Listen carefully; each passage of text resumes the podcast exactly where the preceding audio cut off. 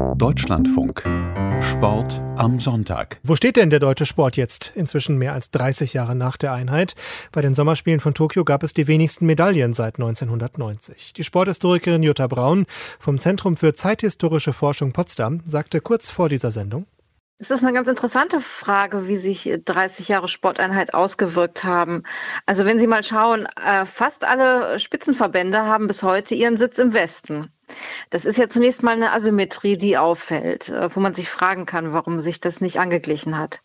Auf der anderen Seite muss man sagen, es haben sich vor allem die großen Hoffnungen des Westens am Anfang nicht bewahrheitet, denn der olympische Sport gehörte ja zu den wenigen Bereichen der deutschen Einheit, wo man hoffte, äh, vom Osten zu lernen, weil die DDR immer erfolgreicher gewesen war bei Olympia seit 1968. Und zunächst schien man ja im Sport auch einen großen Vereinigungsgewinn äh, zu erzielen, dadurch, dass einem nun das Athletenpotenzial des Ostens in den Schoß gefallen war. Und das schien sich ja auch dadurch zu bewahrheiten, dass bei den ersten gesamtdeutschen Spielen in Albertville 1992 es die Bundesrepublik zum ersten Mal überhaupt schaffte, sich auf Platz eins der Medaillenliste zu setzen.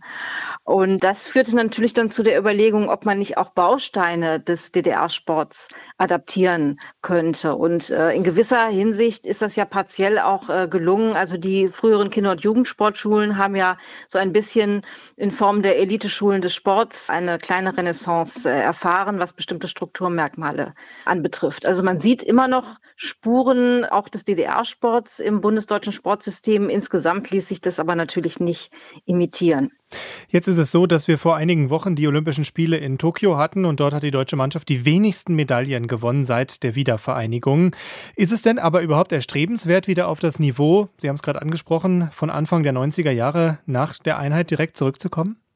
Aus sportlicher Sicht gibt es natürlich immer diesen Ehrgeiz. Ich glaube, die Frage ist eher, ob Olympische Spiele heute noch diesen Stellenwert haben, wie sie es früher einmal äh, gehabt haben. Also wenn man sieht, früher war es ganz klar eine Bühne des Ost-West-Konflikts, nicht nur Bundesrepublik und DDR, sondern natürlich auch Sowjetunion und die USA. Das ist weggefallen. Dann für viele Nationen, zum Beispiel Italien, die Bundesrepublik, auch Japan, waren die Spiele in Rom, München und Tokio auch so eine Art Rehabilitierung als ehemalige Achsenmächte des Zweiten Weltkriegs. Also es spielte doch immer noch die politische Vergangenheit und die politische Gegenwart damals eine ganz, ganz große Rolle. Und das hat doch eher etwas nachgelassen. Heutzutage machen sich die Menschen eher Gedanken um äh, Fragen der Nachhaltigkeit und des Umweltschutzes. Also ich glaube, dass sich sportkulturell einfach der Stellenwert da verändert hat.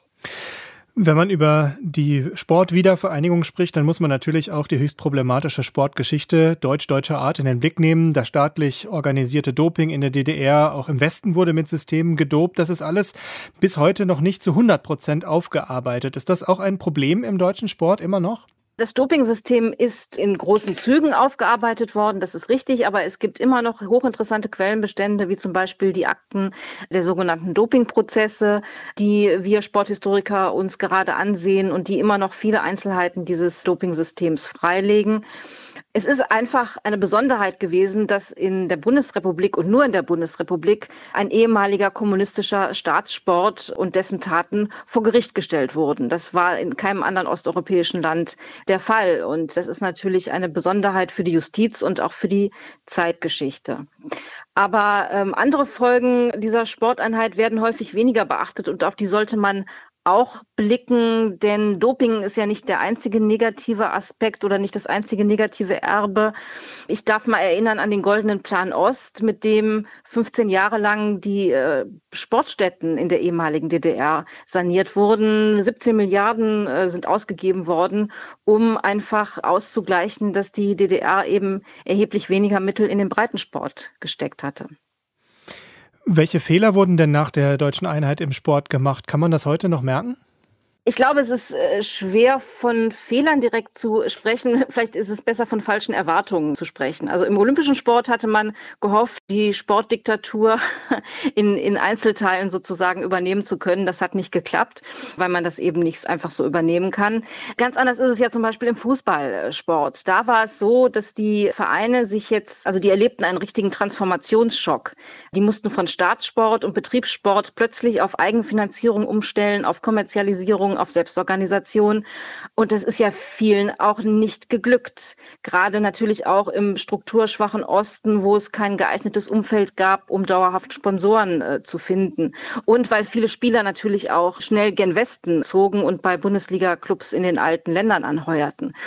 Also das waren weniger Fehler, sondern einfach, ja, Entwicklungen der deutschen Einheit, wie man sie auch in anderen Bereichen gesehen hat und die es natürlich aber sehr, sehr schwierig machten, im vereinten deutschen Sport anzukommen.